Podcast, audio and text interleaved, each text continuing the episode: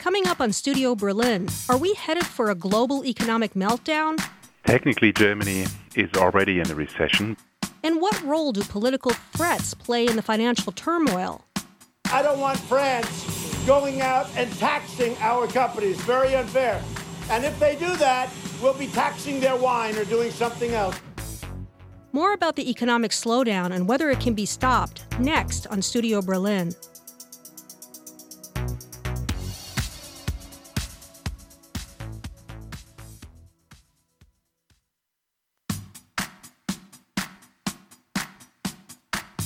Welcome to Studio Berlin, our weekly current affairs show here on KCRW Berlin, offering an in depth look at news and how it affects our lives.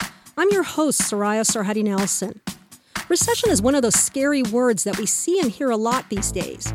But are the headlines correct? Is a recession coming? And if so, who is to blame? And can a recession still be stopped? To help us understand the current economic turmoil and its impact, I'm joined on the phone by Marcel Fratzscher, who heads the German Institute for Economic Research, or DIW Berlin, a leading think tank in Europe. Welcome, Marcel. Thank you.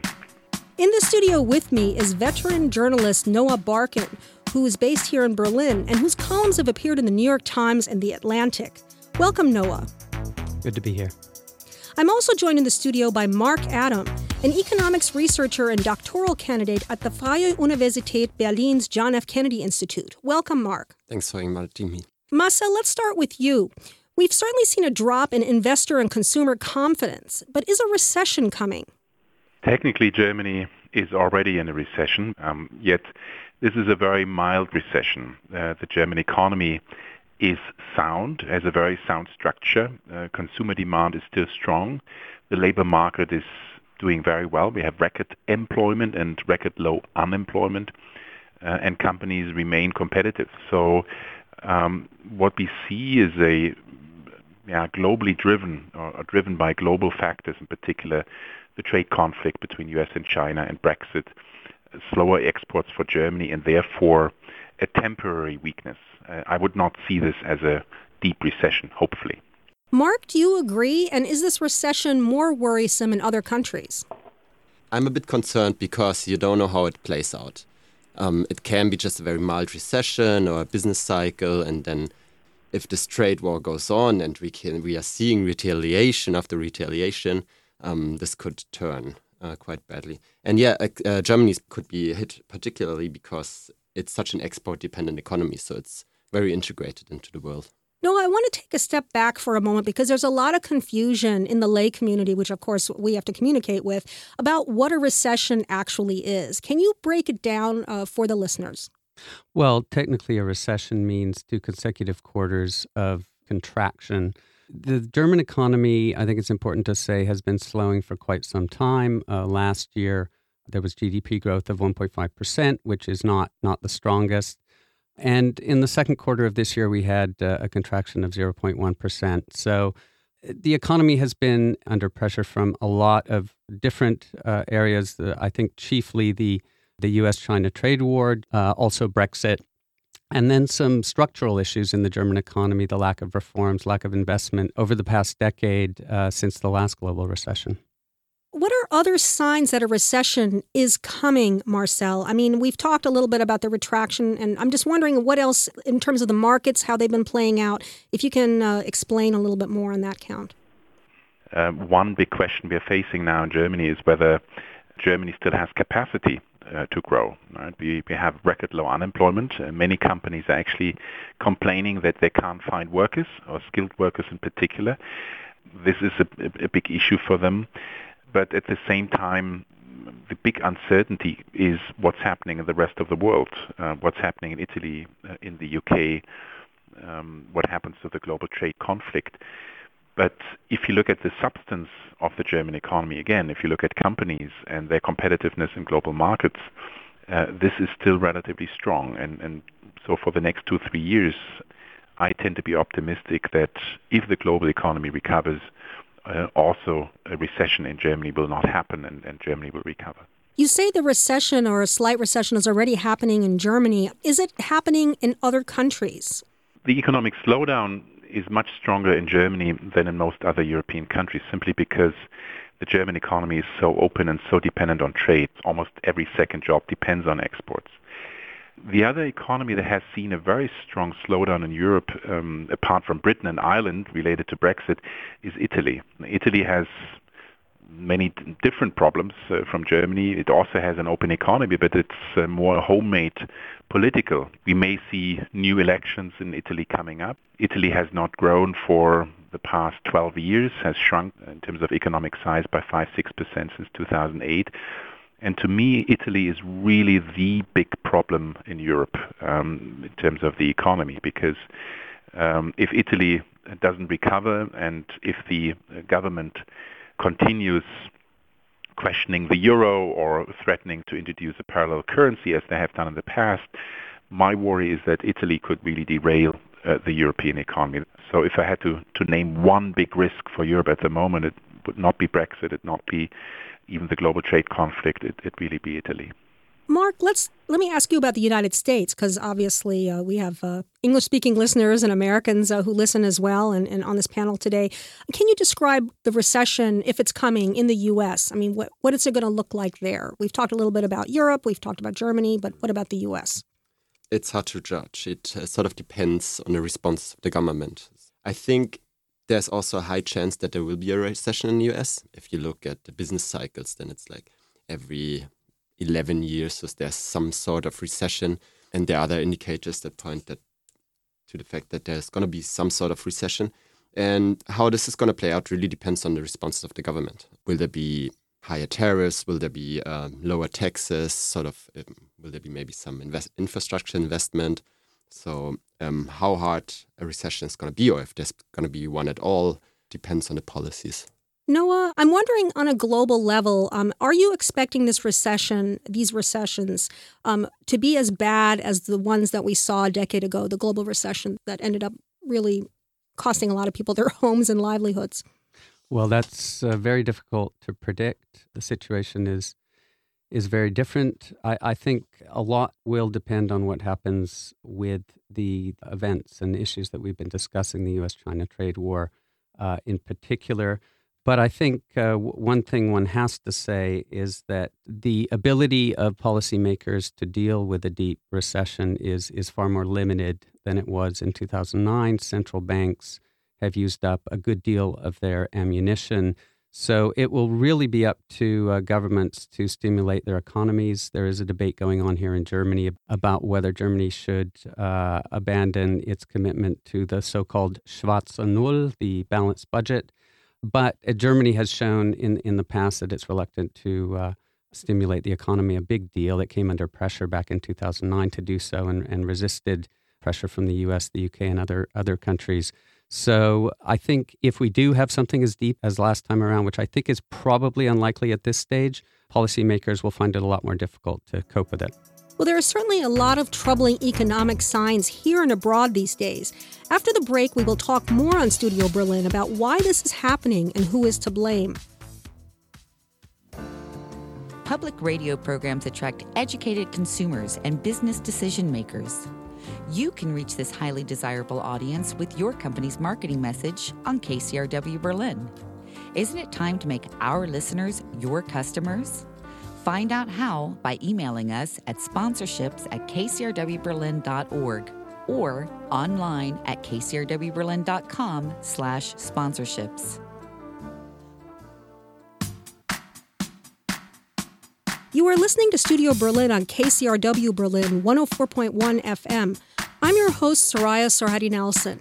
We are talking about global worries over a possible recession with Marcel Fratzscher, the head of a leading economic think tank, DIW Berlin, and with Mark Adam of the Freie Universität Berlin, as well as veteran economics journalist Noah Barkin.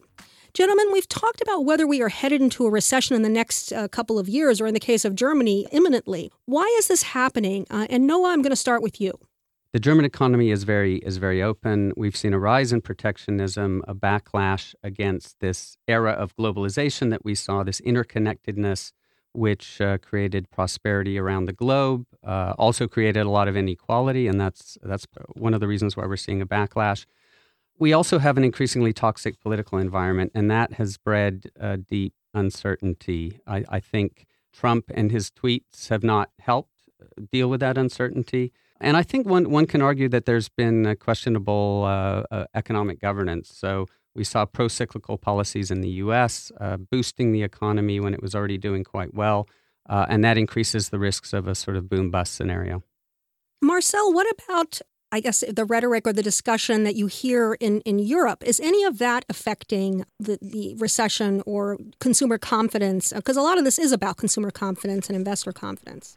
Well, consumer confidence um, has been hit, uh, as has uh, investor confidence. And um, um, one has to make a very careful distinction between different countries in Europe. Um, Germany certainly has had the strongest growth in the past few years.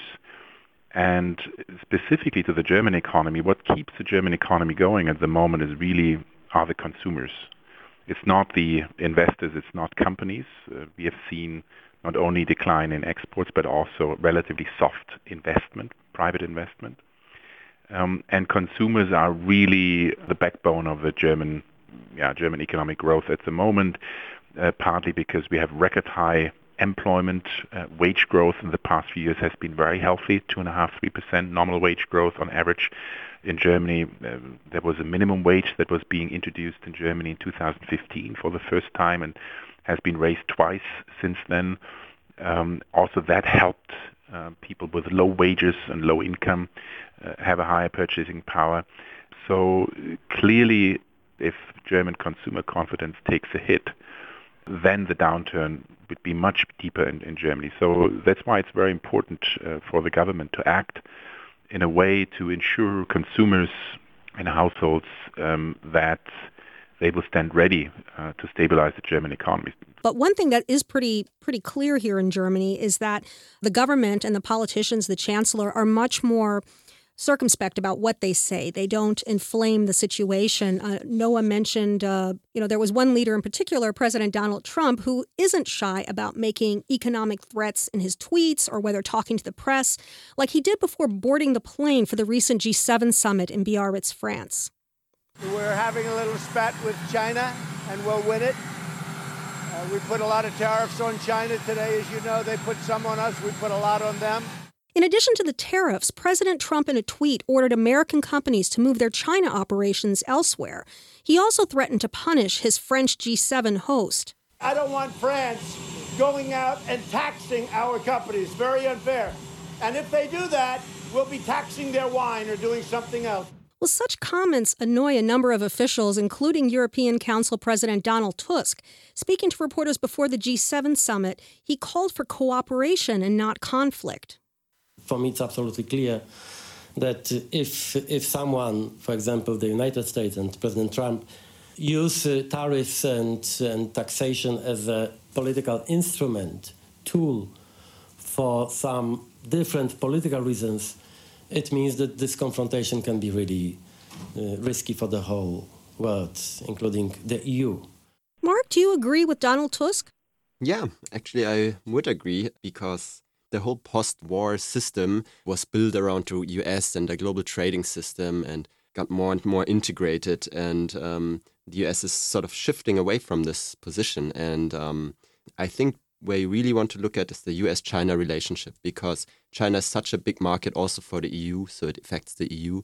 And um, we don't know much about China, about the data there, but there certainly is a lot of private debt. And if they can't export anymore to the US market because the US market shuts down, um, this might create huge problems in China. And if this trade war goes on, this might drag down the whole world economy, even uh, also the EU. Marcel, what impact does Donald Trump's rhetoric have on the global economy and on Germany's economy? I mean, can such comments really fuel a recession? Well, comments alone will not fuel a recession. Uh, the problem is that it's the erratic behavior, right? It's decisions. It's the unpredictability of decisions. Um, if you're an entrepreneur and you have to take decisions where to invest, where to, with whom to trade, what to do, whether to take a credit, you need a clear horizon. You need a, a certain environment in which you can plan. And if the biggest economy in the world and the world leader politically and economically over the past 70 years uh, is no longer providing that leadership, that has a huge impact on any country. If the U.S., as it did, suddenly says, look, uh, we impose again sanctions on Iran and the deal is off that was there in the past, it's very hard to circumvent that. The U.S. is the key economy globally, and uh, a non-cooperative or destructive U.S. administration um, has an impact on each individual economy, in particular on Germany. Mark, you wrote an interesting paper recently that revisited tariffs and their role in the collapse of the world trade between 1928 and 1937. Are these tariffs that uh, President Trump has have, that have become a major weapon in his economic policy? Are they any less of a threat today than they were back then? No, that's um, definitely not. I think um, if the world disintegrates, it, creates a lot of problems, also politically. But um, in the 1930s, it was not only tariffs, it was also um, capped controls. You had devaluations. This might also play out today. I mean, Argentina imposed capped controls only recently. Donald Trump is always accusing other countries that they're doing currency manipulations. So, um, yeah, there are some parallels, and I think it is worrisome, but you don't know how it plays out to be fair to the Trump administration, they have blamed journalists, uh, basically the media, for fueling this recession. They they say it's not our policy, it's the way it's being reported. Noah, as a fellow journalist, what role do you think the press is having, in, if any, in driving these this global economic uncertainty? Well, of course, as a journalist, I disagree that journalists are feeling this. I think you know, as you mentioned, he's uh, Trump has tried to blame the media. He's tried to blame uh, the Federal Reserve. Uh, Fed Chairman Powell has been under under attack you know, the experts, the economists, the journalists, I think this is, they're reacting to what they perceive as bad economic policies. It's not, I don't think it's political. There may be journalists and there may be economists who don't want to see uh, Donald Trump uh, get reelected. But I think the, the thrust of the coverage has been based on sound arguments about economic policy. Two and a half years ago, the economy, U.S. economy was humming, but we saw what economists call a pro-cyclical fiscal policy in the U.S. Big tax cuts, deregulation, higher government spending. And we haven't seen enough of the kind of investments that would make the U.S. economy stronger over the long term investments in infrastructure, investments in education, scientific research, etc.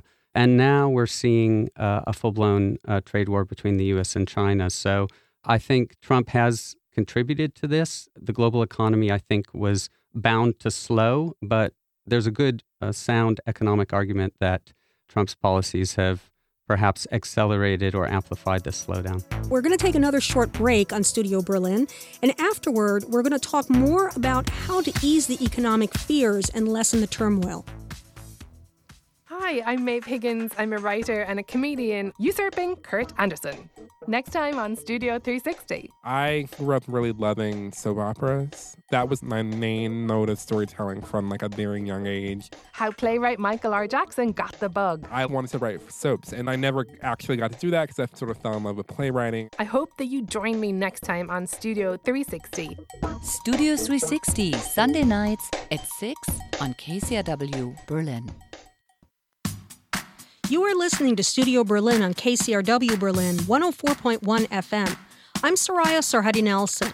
We're talking with American journalist Noah Barkin, Mark Adam of the Freie Universität Berlin, and Marcel Fratzscher of the German Economic Research Institute about the ongoing global economic turmoil and worries about a recession.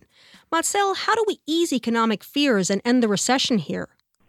First of all, we must realize that the economic slowdown globally is really yeah, a slowdown made by politicians, right? Politicians taking poor decisions in Europe, in the U.S., uh, in China. Uh, so first of all, I think for politicians to provide more stability is key. Now, when we talk about what to do in addition, uh, I do believe we need a stimulus package, more active fiscal policy, in particular in Europe if you look at the, the toolbox, what can be done, we all know that monetary policy, the central banks, the Federal Reserve in, in the US, um, the European Central Bank in, in the euro area, Bank of England and others, they really don't have much left in their toolbox to act and to help uh, support the economy. Interest rates in Europe are basically zero. So the main responsibility is on fiscal and structural policies. We need a fiscal stimulus, fiscal spending partly compensating for the decline in private investment and private consumption, and also structural reforms, uh, making economies more flexible. If you look at Germany specifically, we need uh, uh, a better regulation to improve private investment. We need a simplification of the tax code. So there are many structural issues as well. But importantly, I'm convinced it would be extremely helpful if we had a strong fiscal stimulus in Europe right now, uh, not just in half a year's or one year's time, but really right now, because we know fiscal stimulus takes time to work through the economy to really have a full impact. Mark, Marcel uh, laid out some of the paths to possibly fixing this recession here in Germany. And I'm wondering if the path to easing economic worries uh, or impending recessions differs in different countries. I mean, there are regional differences, of course, what uh, sort of policy you want to do. But in both cases, um, there should be some fiscal stimulus in Germany, as Marcel said. Um, and I think that applies to the US, maybe with, with some differences. But also in the US, interest rates are super low. And as Noah already said, there's a huge demand for infrastructure investment, um, and uh, you can do a lot of good things. And um, there are a lot of problems that you need to tackle. And uh, what better situation is there when you have like super low interest rates? And um, there's like a lot of debt. Yeah, there's a, there's a lot of public debt, but there's also a lot of private debt. And um, I think this is a far bigger threat. There's a lot of inequality. You have huge savings on the top of the income distribution and a lot of private debt on of, of the lower parts of the income distribution. And I do think that um, fiscal policy can change some of that. And um, private debt is the far bigger factor uh, threat to the to the economy than public debt. Noah, is there anything that you see regular citizens, uh, you know, those of us who are not uh, on the on the end of the spectrum that that Mark was speaking about? Um, do you see them or small time investors being able to do something to sort of help fight recession or help uh, create more confidence?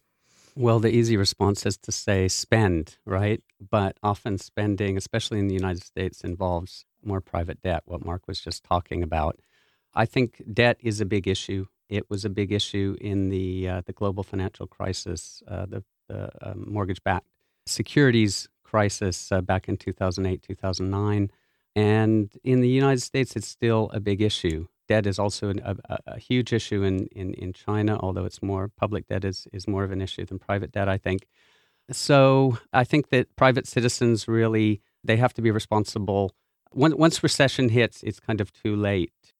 Last time there was a recession, countries coordinated to ward off or cope with the economic downturn. Marcel, do you think they're going to coordinate this time? No, this is exactly the problem. We have really a crisis of multilateralism um, and of multilateral institutions. The WTO, the World Trade Organization, is an example. That's actually the institution that should deal with trade conflicts uh, and not countries bilaterally, as China and uh, the US are currently doing.